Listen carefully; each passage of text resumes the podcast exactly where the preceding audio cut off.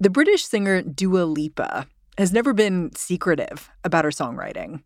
She's recorded interviews where she goes deep on her influences, analyzes her music stem by stem. Her latest album, she said the vibe was driven by a close knit team. They opened up their recording session by playing around with some tarot cards, and they powered through it all on a donut fueled sugar high. This recording session produced a mega hit, which, if you have not been living under a rock for the last year, you've definitely heard.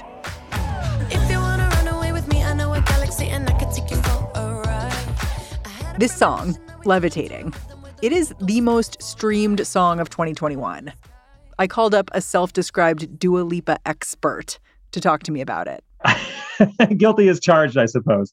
Jeremy Orosz teaches music theory at the University of Memphis. He's happy to admit he is a straight up fan of Dua. You know, she has the most honest album name that maybe I've ever heard future nostalgia. I, have never heard that. You know, I've never heard one so, so, honest and transparent because there is a lot of nostalgia for music of the 70s through 90s, and I wouldn't say it's it's derivative of that, but it certainly is inspired by a lot of the lot of the great hits of those decades. Is that kind of nostalgia a little dangerous right now? Oh y- yes, absolutely. Jeremy's saying this nostalgia can be dangerous because of what's happened over the last few weeks. Just as Levitating became the longest charting song by a woman in Billboard Hot 100 history, Dua Lipa got slapped with a plagiarism lawsuit. Two plagiarism lawsuits, actually. The funny thing about these legal cases, though, is that the people behind Levitating, they've already said this song is sort of a tribute. It channels artists like Blondie, Daft Punk, Jamiroquai, Prince, but those are not the artists who are suing here. How common are plagiarism lawsuits in the music industry right now? Uh, they're they're extremely common. Not too many end up making headline news, and a lot we never really hear about. If you are a big artist, do you just need to build into your life like you're going to get sued over your music? People are going to say you copied them. Absolutely. Today on the show, how long shot lawsuits against pop's biggest stars are reshaping the music industry. I'm Mary Harris. You're listening to What Next? Stick around.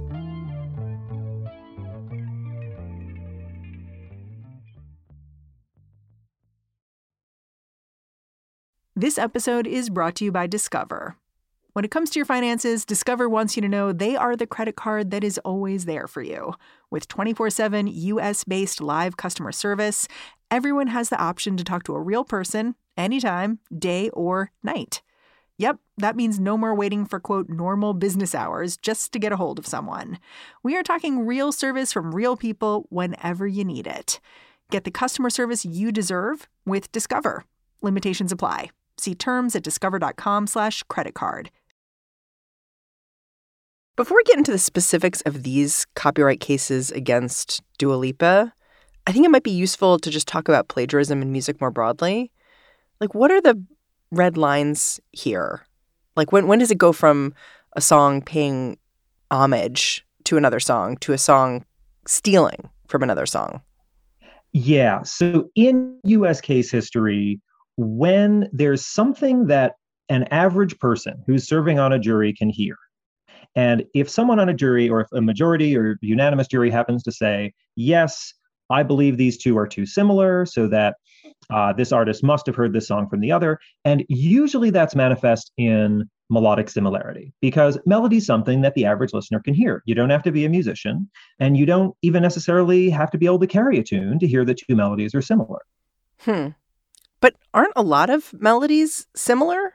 Like, there are only a certain number of notes available to play. Yes, which is why a lot of lawsuits are, I think, pretty silly. Uh, and a lot are just thrown out. You know, a lot never make it to trial because a judge will see this and say, I've heard dozens of songs that do this. And that's really what happens with most of them, I think. But like I said, there are plenty we don't hear about. There's also the issue of intent, too, right? Do you need the songs to be both similar and there need to be an intent on behalf of one artist to steal from another artist, essentially? So you hit the nail on the head with those two things similarity and intent are the two things that matter the most. However, sometimes one of those alone can be enough for a successful copyright infringement lawsuit. So uh, George Harrison was sued um, along with Billy Preston for his song My Sweet Lord. My sweet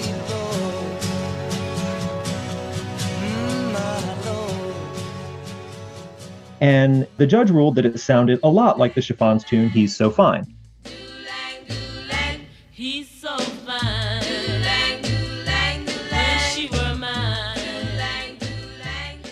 And it did sound a lot like the Chiffons tune.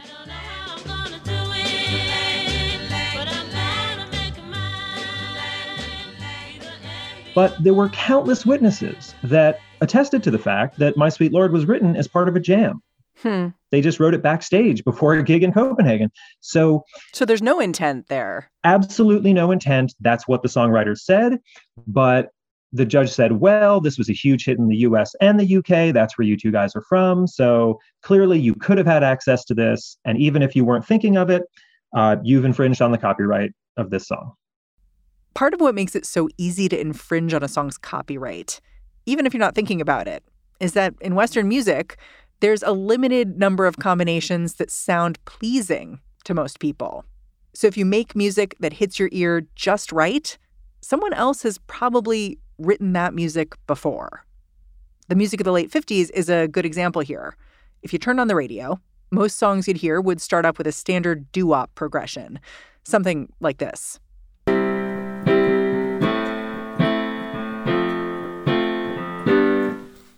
That sounds so familiar. Yeah, what song is that? the, the short answer is it doesn't matter. Um, it depends what we do with the rhythm of it. Um, if we were to add some triplets to it, uh, something like this. Then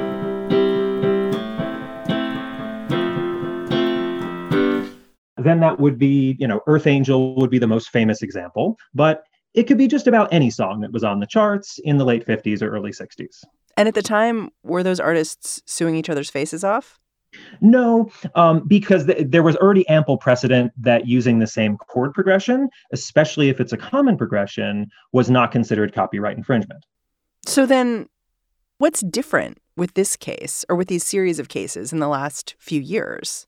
Well, there's been, uh, I guess, suppose, a greater awareness that this can be a great revenue stream if you're an artist and you stop getting as many royalties on a song you wrote a long time ago. And that really came to a head uh, starting in the early 90s when there was a slew of lawsuits about sampling. So, with that sort of culture of of greed, uh, I, which is really what I think fuels it all. Um, anytime you think, hmm, I bet I could win a case about this because someone wrote a song that sounds like my song, far too often that happens. And that's become more common in the last 30 years. So let's talk about levitating. Earlier this month, not one, but two different plagiarism accusations surfaced against Dua Lipa. Can you talk me through these accusations, who the accusers are, and why they've come forward. I guess we should start with Artikal Sound System. They wrote the song Live Your Life. That's right. So they filed their lawsuit on March 1st, and they're claiming that the song Live Your Life sounds a lot like levitating.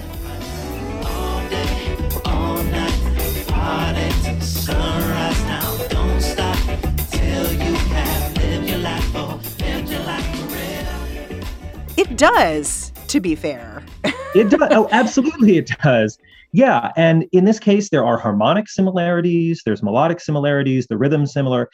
It is, however, short-lived, but there there is there is a significant similarity.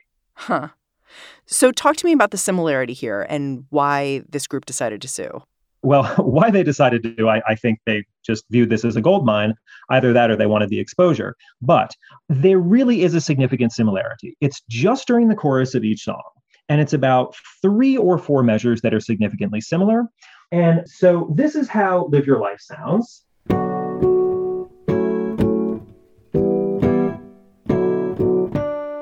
While levitating sounds more like this.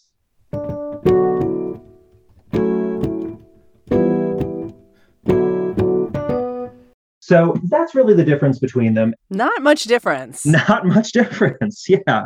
And it's just a sliver of the songs. we should say. It's not the whole song. Yeah, no, not at all. Um, the rest of the songs sound nothing alike. So, no, the, the songs have very little in common besides that. They do happen to be in the same key, which makes them sound even more similar. So that's one thing that I think they they feel like they have a better case, and they believe maybe it's less likely that it's coincidence because they're in the same key. Other songs use this same chord progression, right? Like I saw another musical expert quoted basically being like, "Oh yeah, there's like a no doubt song that uses the same chord progression." There's just it's not uncommon. Yeah, there's a No Doubt song, there's a Halloween song, there's a DNCE song, there's a ELO song. Yes, this is an incredibly common chord progression. So it's not distinctive. No, it's not. And because this chord progression is not distinctive, there's no tread on the tires for this case if it were just the chord progression. The fact that the melody is similar to gives it a little bit more teeth. But without the melodic similarities, there, there's absolutely nothing here. So, do you find this accusation from Artikal Sound System credible? Not really. The thing is, there's no intent here. Artikal Sound System was not that widely known. Uh, you know, they didn't have a number one hit on the pop charts. They weren't played on any of the same radio stations that someone like Dua Lipa would have been played on. They're a little known reggae band from Florida. Right. Right. Right. So it's really unlikely that that Dua Lipa or anyone in her camp had heard this song ever before. What's most likely, uh, at least according to Adam Neely, he says that both songs sound a lot like OutKast's uh, Rosa Parks, which I think is true. So since there is similarity between them, it's more likely that if they got an idea from anywhere, it was from OutKast rather than from one another. Huh. Okay, so let's talk about this second case Lindsey Brown and their song Wiggle and Giggle All Night. I was walking down the street when I saw the handsome soldier boy winkle, winkle, winking at me. He said, I'd like to make a date. I said, so sorry, but his lady said, What's, What's the matter, baby? Ain't you free? Which I had never heard of until I went and looked it up on YouTube. Well, me neither. I never heard of any of these songs before. Uh, so, yeah, so Wiggle and Giggle All Night, it's a song from 1979. And the rhythm of the vocal melody is quite similar to Levitating. The rhythm? Yeah. So like how you syncopate your voice? well, it's it's a long string of 16th notes that are grouped in kind of the same way. Give me an example. So the first two lines of Wiggle and Giggle are essentially this.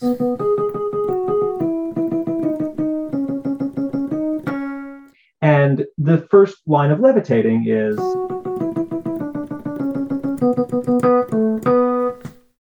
So the rhythm is basically the same. But isn't that just like fast rhythm? Yes. no, it's a little bit more than that. I just played two measures. And I think they believe they have a case here because there are eight measures with some similarity. Now, the similarity is primarily rhythmic, which historically would not seem to give them enough of a case. But I think they think that because the first two lines are quite similar to one another, then the third line is different, and then the fourth line brings it all home. And they both follow that same kind of template. So, because it's more extensive rhythmic similarity that goes on for eight bars, they think they have a case. But I've heard that this kind of structure in a song is quite common. Right. So this is one of the most common verse structures that exists, where there are two lines that sound kind of similar. The third one does something different, and then the fourth line brings it home. It, if there is a more common way to structure a verse, I'm not aware of it. Well, so given all this, how credible is this second accusation? In terms of musical similarity, it is far less credible, I would say. However, in terms of how the legal complaint is written, uh, it is in some ways more credible.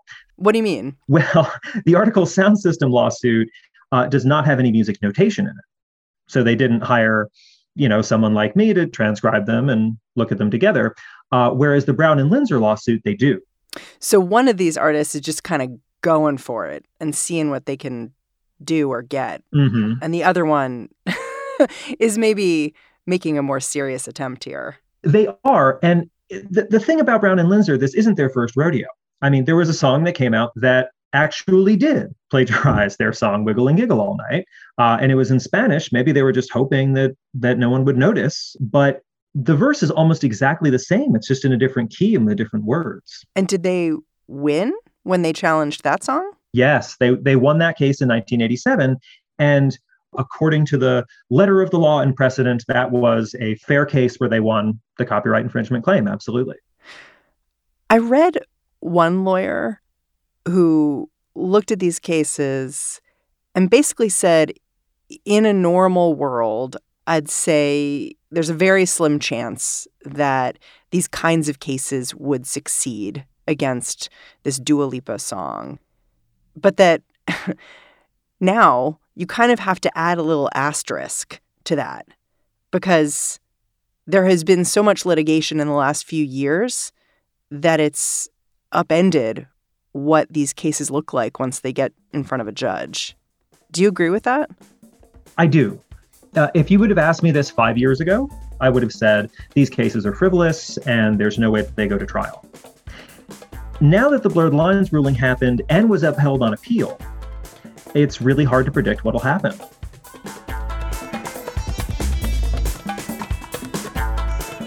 After the break, how one ruling against one songwriting team means none of the conventional wisdom applies anymore in these copyright infringement cases.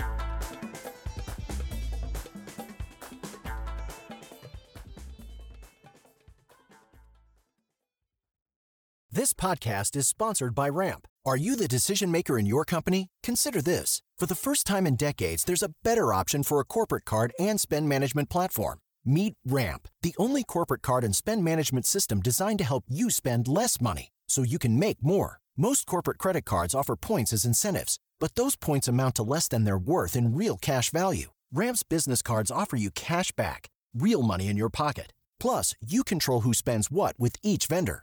And Ramp software collects and verifies receipts automatically, which means you'll stop wasteful spending and close your books in hours instead of days. Businesses that use Ramp add up to 5% to their bottom line the first year. If you're a decision maker, adding Ramp could be one of the best decisions you've ever made. And now get $250 when you join Ramp for free. Just go to ramp.com slash easy. Ramp.com slash easy. R-A-M-P.com slash easy. Cards issued by Sutton Bank and Celtic Bank members of FDIC terms and conditions apply. This episode is brought to you by Progressive Insurance. Hey, listeners, whether you love true crime or comedies, celebrity interviews, news, or even motivational speakers, you call the shots on what's in your podcast queue, right? And guess what? Now you can call the shots on your auto insurance too. Enter the Name Your Price tool from Progressive. The Name Your Price tool puts you in charge of your auto insurance by working just the way it sounds. You tell Progressive how much you want to pay for car insurance. Then they'll show you a variety of coverages that fit within your budget, giving you options. Now, that's something you'll want to press play on. It's easy to start a quote, and you'll be able to choose the best option for you fast. It's just one of the many ways you can save with Progressive Insurance. Quote today at progressive.com to try the Name Your Price tool for yourself and join over 28 million drivers who trust Progressive. Progressive Casualty Insurance Company and Affiliates. Price and coverage match limited by state law. You might remember Robin Thicke and Pharrell's smash hit Blurred Lines. Everybody get up. The song came out in 2013. It was immediately controversial because of the way it condoned rape culture. One camp that was not a fan of blurred lines for a different reason was the estate of Marvin Gaye. Gaye's family listened to this song and they thought it ripped off the song Got to Give It Up.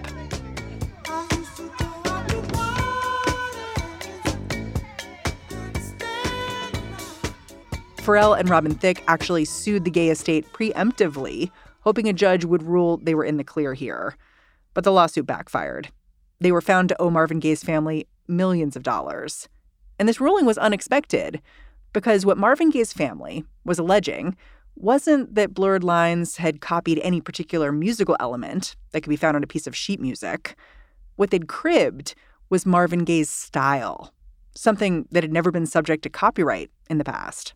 They had tried to find some forensic musicologists to support them, and their first attempts, uh, people turned them down and said, "No, I don't think there's enough similarity between these songs." Huh. Yeah, which is astounding. Was that sort of like looking out for the industry more broadly, like just saying we shouldn't be filing these kinds of lawsuits or what? I think that might be sort of a, a hidden consideration there, but a lot of expert witnesses said, you know, and I would I would agree with this, that the notes and rhythms and melodies and chords, very little of that similar, but the style is similar. So in terms of musical similarity, that's really limited. In terms of intent, however, uh, there was correspondence between the songwriters that said, hey, do you know Marvin Gaye's got to give it up? Let's make something that sounds kind of like that. Oof. It's like a smoking gun. it was a smoking gun, the fingerprints on the murder weapon, whichever one of those, you know, crime story ones we, we want to use. So, so there is a smoking gun in that case. So, unlike the George Harrison case, which was similarity without intent, this was intent without, in my opinion, much similarity at all. Huh. I mean, I read about the case here, and it sounded kind of wild. Like Marvin Gaye's estate turned up and they had like made their own jingles out of the songs to kind of be really clear with people about how similar they were. And then Robin Thicke would play piano and, and try to, you know, plink out like this is how similar songs are. Like this is how music works. Can you just bring me inside the courtroom a little bit? Sure. Well, the the expert witnesses were able to just create what they called a, a constellation of similarities. And that's how they persuaded the jury. They said, well, if you look at this and this and this, these are some distinctive stylistic features. And, you know, this is not typical of Motown era bass lines. And here's this one distinctive feature. And hey, we find this in blurred lines too. And, you know, in the past, that level of musical similarity would not have, you know, would not have led to a successful lawsuit. Um, but what's interesting is what happened in the appeal two year, uh, pardon me, three years later in 2018, where two out of the three judges in the Ninth Circuit upheld the original ruling, but the dissenting judge called that precedent dangerous because the two excerpts really were not all that similar and said that the Gaye estate was successful in copyrighting a musical style. A whole style. Yes. What I can't shake is that like, collage to me seems to be the art of the 21st century. Like, whether you're talking about making a meme or making a song, you're talking about repeating something, altering it slightly, and extracting joy from that repetition. And it seems like that's actually always been the case. Like we we've always done that. It just happens a lot faster now. So people are around to see their art be repurposed in this way. What do you think is lost when the reaction to seeing your art spread is a lawsuit. Yeah, that's that that's highly unfortunate. If artists aren't allowed to sample even a short segment without getting a license, um, that does harm creativity. And if someone comes up with something in an improvisation uh, or just in a jam, which happens all the time, uh, which seems to be, by the way, how levitating was created, it was improvised. So if something you come up with in a jam, you then realize, oh, this sounds like something that I've heard before. If you can't use it then, even though you weren't even thinking about it when you wrote it, that's disappointing. That'll slow down the pace of creation of art. And that doesn't incentivize the creation of art. This slowdown, some people say it's already happening. Jeremy says there's one case in particular that he thinks about all the time because it shows the way these lawsuits, even when they're correct on the facts, ignore the benefits of repurposing music, making it new again. In 1991, uh, the pop group called the Turtles, they sued the rap group De La Soul for sampling a short segment, I think it was 12 seconds of their song You Showed Me uh, in De La Soul's song Transmitting Live from Mars. And uh, they ended up settling for $1.7 million. Poof. And, you know, why is this a problem? I mean, did they sample without permission? Yes, they did. Um, but did that do the turtles any harm? Hardly. Uh, if anything, it created a new market for the turtle song. It did them a favor. It didn't do them any damages. They weren't losing any money from someone sampling their song. So they really had only to benefit from that. And that seems to be the case with Artikal Sound System now, too. They have only to benefit here. They've already benefited whether or not they win, whether or not they get songwriter credit, whether or not they get any cash in a settlement. Now people know who they are. But they may say the only reason people know who they are is because they sued. Absolutely. It's kind of like a vicious circle here. Yeah. Won't argue with that.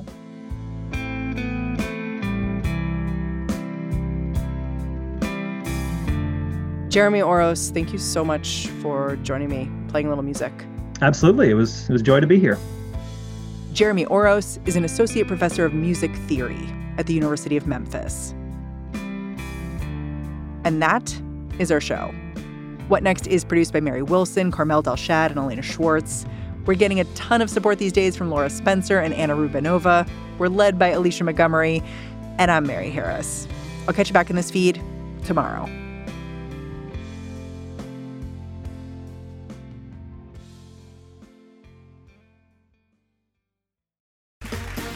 Okay, round two. Name something that's not boring. A laundry? Ooh, a book club. Computer solitaire, huh? Ah, oh, sorry, we were looking for Chumba Casino. That's right. ChumbaCasino.com has over 100 casino style games. Join today and play for free for your chance to redeem some serious prizes. ChumbaCasino.com. No purchase necessary. Full prohibited by law. 18 plus terms and conditions apply. See website for details. I'm Dahlia Lithwick, and I'm host of Amicus, Slate's podcast about the law and the U.S. Supreme Court. We are shifting into high gear, coming at you weekly with the context you need to understand the rapidly changing legal landscape. The many trials of Donald J. Trump, judicial ethics, arguments and opinions at SCOTUS.